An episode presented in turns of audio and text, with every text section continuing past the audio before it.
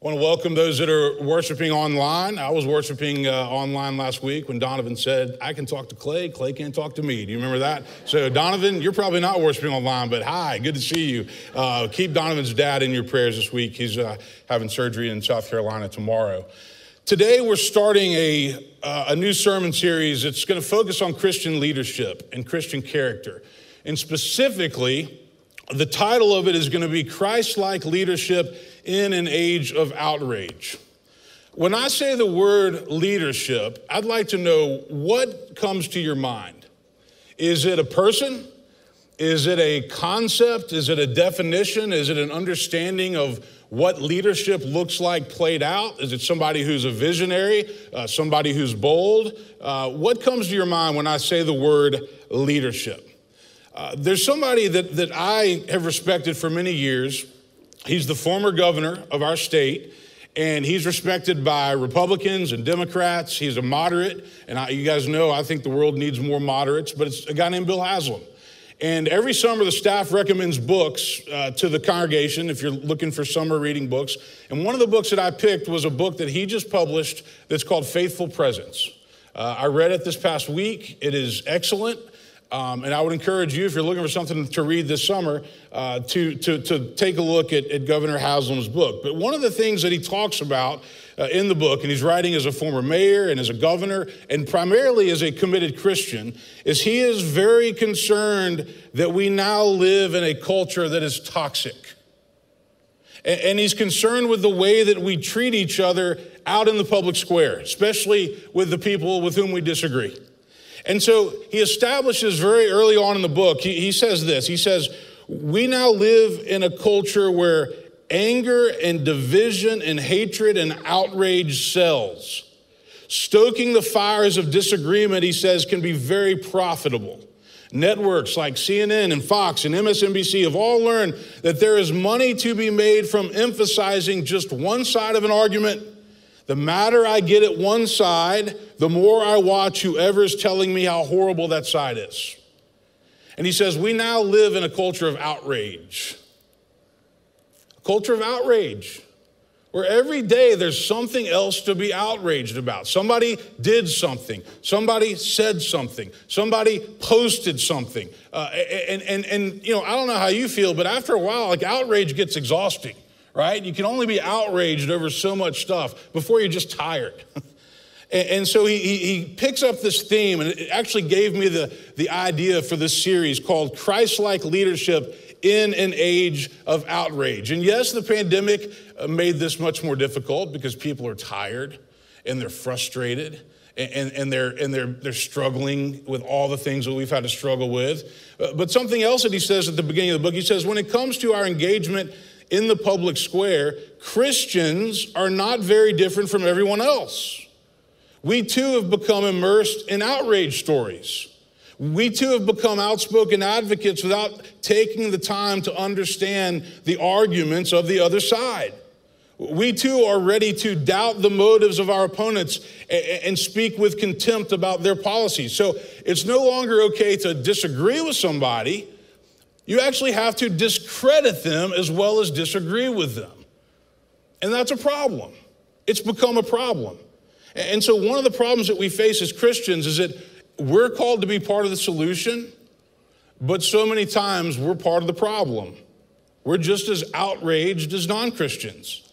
And yet, in our text this morning that Andrew read, Jesus is calling us to be salt and light. So, in this series, we're going to talk about Christ like leadership and what that is. And over the next three Wednesday nights, if you want to dive deeper into this topic, uh, Rubel Shelley, who's a friend of mine, longtime minister in this community, he's going to join me here on Wednesday night, 6:30, right here in this room, to talk more about Christian leadership and character and what that looks like. And so, if you're in leadership at Woodmont, if you're going to be becoming a leader this summer, then I would encourage you to either come on Wednesday or you can tune in because we got this fancy live stream system now that we are uh, we are using. Hi, Donovan. Good to see you, buddy. Um, so, when I finished seminary, my favorite gospel was Mark. And the reason I liked Mark is because Uh, I studied under this guy at Princeton Seminary named Clifton Black, and Mark was kind of his baby. He did his PhD in uh, New Testament at Duke, and Mark was like his main project. So, you know, I taught Mark and talked about the human side of Jesus and how detailed the gospel gets. Well, since I've been a minister for about 16 years, I'd now have to say that my favorite gospel now at age 40 is uh, Matthew's gospel. And I like Matthew's gospel because it's a teaching gospel. It's got five blocks of teaching in it. And I like Matthew's gospel because it, it contains the Sermon on the Mount, which A.J. Levine, a Vandy New Testament scholar, said is like the greatest hits of Jesus. And the uh, Sermon on the Mount begins with what we call the Beatitudes. Uh, that's the very beginning of, of chapter five. And, and so this is Jesus' understanding of the blessed life, the happy life, the fulfilled life. Um, if we were to make a list of Beatitudes based on our worldly context, I think it might look something like this Blessed are the rich, for they will never have to stress over bills. Blessed are the well connected, for they will always have friends. Blessed are the good looking, for everybody will want to check them out. Blessed are those born into privilege, for they will never have to struggle. Uh, blessed are the pushy, for they'll get their way in life. Blessed are the well educated because they'll have all the answers. Blessed are the overly confident because they will have self esteem. Blessed are the funny people, for everybody will want to be around them. Blessed are the troublemakers, for they will get noticed. That's not what Jesus says. That's not at all what he says. In fact, Andrew sent me a, a, uh, a translation Uh, of the Beatitudes this week that I've never seen before. It's by a guy named Forrester Church, who's a, Unitarian pastor in New York City. And this is what Forrester Church takes with the Beatitudes. He says, this is kind of his interpretation. Blessed are the poor in spirit, for they know the unutterable beauty of simple things. Blessed are those who mourn, for they have dared to risk their hearts by giving of their love. Blessed are the meek, gentle earth shall embrace them and hallow them as its own. Blessed are those who hunger and thirst for righteousness, for, for they shall know the taste of noble thoughts and deeds. Uh, blessed are the merciful, for in return theirs is the gift of giving. Blessed are the pure in heart, for they shall be at one with themselves and the universe. Blessed are the peacemakers, for theirs is a kinship with everything that is holy. Blessed are those who are persecuted for righteousness' sake, for the truth will set them free. I thought that was an interesting way to read uh, the Beatitudes. Can you imagine what the disciples and the people who were there that day when Jesus started speaking, can you imagine what they thought when Jesus started uh, laying out these Beatitudes and he said, This is what the kingdom of God is about? This is what the blessed life is about? They were probably like, What are you talking about? That doesn't make any sense that defies conventional wisdom. What are you talking about? That's exactly what he was doing. He was taking conventional wisdom and he was turning it over upside on its head. And so, as it relates to Christ like leadership, that's what we're going to talk about over the next few weeks in, in the month of June, then I think we have to dive into the teachings of Christ if we want to become more Christ like. And so I'm going to unpack uh, four of these this morning because I can't get to all of them. But I would encourage you in your own devotional life to read a beatitude and then sit there and reflect and say, what is this saying to me? Jesus says, Blessed are the poor in spirit, for theirs is the kingdom of heaven. Who are the poor in spirit? Um, I think it's another way of saying those who are humble. It's the opposite of being proud and arrogant. It means being humble and reverent, not conceited and self satisfied. I don't think Jesus was specifically just referring to the poor, but if you read Luke's version of this called the Sermon on the Plain, Jesus says, Blessed are the poor. But, but I don't think he was just referring to the poor, but I will say this. I think it's much more difficult to be poor in spirit, to be humble, when you're wealthy and affluent, when you're well accomplished and well connected. I think it's possible, but I think it's just more challenging. Jesus knew that there's nothing worse than not having the means to pay the basic bills. And that's why so much of his ministry was focused on the poor, the peasants. He cared about the poor, which means that the church is called to care about the poor. We're going to be working, uh, we have been working on our budget for the new year, and the board will meet tomorrow night. And we need to make sure that our outreach dollars from Woodmont are going to help the poor, to help people who are struggling in this community. That should be a priority to all of us. There's this uh, story told about a father. Um, some of you, if you've been at the bridge a long time, you may have heard me tell this a long time ago. But this father was uh, from a wealthy family, and he decided he goes, "I'm going to take my son and drive him out into the country, and, and I'm going to show him. Uh, I'm going to show him how poor people live." And so they get in the car and they drive out and they, you know, they spend like two nights on this farm that would be considered a, a, a, poor family's farm. And so they're driving back into the city and the, the dad says, Well, how'd you like the trip, son? He said, Oh, it was great, dad. He said, Did you see how poor people lived? And the father said, Oh, yeah, I did, said the son. So tell me, what'd you learn? And the son looked at him and said, I saw that we have one dog and they have four. He says, We have a pool that reaches to the middle of our garden, and they have a creek that has no end. We have imported lanterns in our garden, but they have the stars at night. Our patio reaches to the front yard, but they have the whole horizon. We have a small piece of land to live on, but they have fields that go on and on. He says, We have servants at our house, but they serve others. We buy our food, but they get to grow their food, Dad. We have walls around our property, but they have friends to protect them. Uh, and the boy's father just kind of sat there speechless. And before he could say anything else, the son goes, Dad, thank you so much for taking me and showing me how poor we really are. There's a lot of wisdom in the simple life and not being attached to too many things. Studies have shown that depression and anxiety is much higher among the wealthy and the affluent. Why is that? Possessions become possessive. Poor in spirit means understanding that we are dependent upon God it means looking to God for daily strength and guidance, daily hope and inspiration. It means acknowledging that we don't have all the answers, that we can't control everything, even though we sometimes try to control everything. The sooner we quit trying to control everything, uh, the more fulfilled we're going to be because there's a lot of things that are out of our control, namely other people's behavior. But sometimes we need to turn things over to God and let them go because we've wrestled with it and wrestled with it and wrestled with it, and we need to stop. Jesus says, Blessed are the merciful, for they will receive mercy. Hey, has anybody here this morning needed mercy over the past year? I think being merciful means knowing when other people have had enough. It means cutting others some slack from time to time. Being merciful means being kind and compassionate, not only in spirit, but also in behavior and deeds and actions. You should be kind to everybody because everybody is fighting some kind of battle and you have no idea what it is. Uh, over the years, I've called this invisible baggage. I've even preached sermons on invisible baggage. Everybody has invisible baggage. You can't see it, but guess what? It's there. And they're dealing with it every single day. So many people in this world are so caught up in their own problems that they forget that there's people all around them that are struggling. And so, if we are disinterested in the lives of others, then we shouldn't be surprised when they are disinterested in us. If, if, if we don't care about other people, then why do we expect other people to care uh, about us?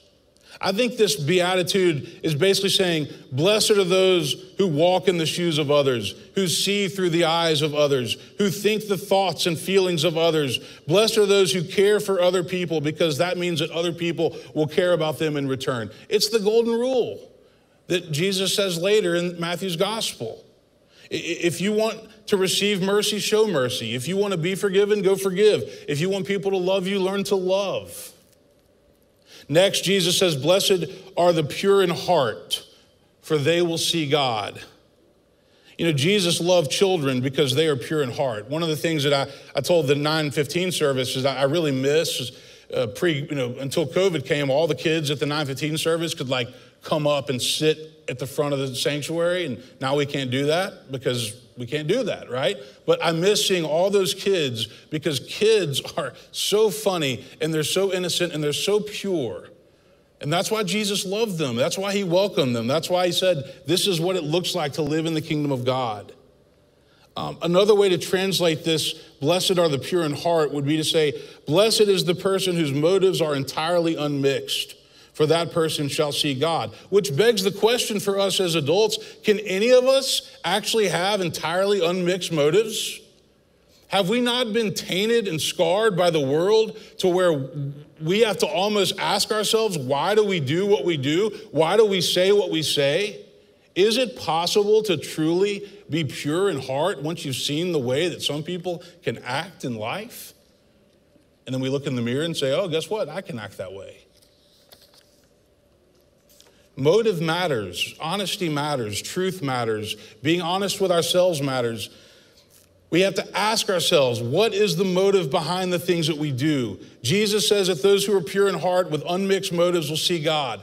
This beatitude has to do with our intentions. And we must ask, what is our intention? What is our motive? What is the reasoning behind what we are doing? That's a tough question, but it's an important question. Lastly, this morning, one of my favorite Beatitudes that I'm going to talk about. Blessed are the peacemakers, for they will be called children of God. You know, there has always been a difference between being a peacemaker and a peace lover or a peacekeeper. Many of us love peace, but how many of us are willing to actually go and work for peace? Um, Jenny talked about in communion uh, some of the racial reconciliation work our denomination does. You know, you don't have peace without justice. Justice is a part of the Judeo Christian tradition. Uh, you, you, don't get peace, you don't get one without the other. There is a proactive component to being a peacemaker in the world. We are called to build bridges. We are called to reconcile relationships before they are broken. Sometimes we're called to face really difficult situations in order to, to make them better instead of just avoiding them. I quoted uh, John Lachs, who retired from Vandy, philosophy professor. He said, There is too much passivity in the world. Many of us will do anything and everything to avoid conflict and to avoid difficult situations because we don't want to deal with it. But avoiding every difficult situation is not always what leads to peace. Henry Nouwen, a great spiritual author, I'd recommend any of his books to you. Um, he wrote this little thin book called Peace Work. And, and at the beginning of the book, he says, Peacemaking belongs to the heart of our Christian vocation. Peacemaking is a full time task for all Christians. And peacemaking, he says, has become in our century the most urgent of all Christian tasks. Stanley Hauerwas, ethicist from Duke, now retired. I got to spend time with him when I was at Sewanee. He wrote this great primer for Christian ethics called The Peaceable Kingdom. And this is what he says He says, Our need to be in control is the basis for the violence of our lives. For since our control and power cannot help but be built on an insufficient basis, we must use force to maintain the illusion that we are in control. Robert Schuller, pastored the, the, Crystal Cathedral out in LA. Now it's a Catholic church, beautiful building if you've ever been there. And, and this is what he says about this beatitude Who are the peacemakers? They're not necessarily the people who are talking about peace all the time. You ever noticed how some of the people who want to talk about issues all the time are not necessarily the ones that actually want to solve the issues? Peacemakers are those who are doing something, creating something, building something bridges mostly. Maybe peacemakers are people like you and me who, in our own ways, are trying to bring Jesus into human hearts. Do you want peace in your family, Schuller says? Do you want peace in your community? Do you want peace in other races and other cultures? He says, There will not be peace anywhere as long as there is war going on in your heart and in your soul. Let me say that again. There will not be peace anywhere as long as there is war going on in your heart and in your soul. You cannot be a peacemaker if you are constantly battling and fighting right here. I've always believed that if peace is to happen on any level in our culture in our world, it has to start right here. And the times when I'm not a peacemaker are the times when I'm at war right here. Remember what G.K. Chesterton said when he called into that radio station? The question on the table was, What's wrong with the world? And he said, I am, sir. When somebody's not at peace with themselves, they will lash out, they will blame others, they will manipulate others. It becomes so obvious so quickly. And so I think finding inner peace is one of the most challenging parts of the spiritual life, the Christian life. Being an agent for peace, not reacting to people the same way that they come at you. These Beatitudes give us insight into what it means to have Christ like uh, character. And this is what we're going to talk about throughout the month of June is what does it mean to, to lead in life, whether it's at work, at church, your family, to lead like Christ would lead. And so I want to close with a couple questions that I want you to kind of take with you today before we, uh, hopefully some of you will come Wednesday and uh, or next week. These are the questions I want you to think about. What are you doing in your life to spend time with Jesus? It's a pretty Baptist question, right? But it's an important one. What are you doing to spend time with Jesus? Secondly, what are you doing to be salt and light in a world of constant outrage? Third question, what are you doing to form and develop your own Christian character on a regular basis? And lastly, this what are you doing to spread love to a hurting world? Would you join me in prayer? Loving God, thank you for these teachings of Christ, even though we often don't understand them. And many times we, we acknowledge that we don't live them. Help us to wrestle with them and to try to become more Christ like in our words and in our deeds. Thank you for this church community where we can encourage each other, where we can grow, where we can share. And I pray that in the coming weeks that we'll continue to wrestle with this question how can we be more Christ like in a world where there is a lot of anger, there is a lot of outrage? In Christ's name, amen.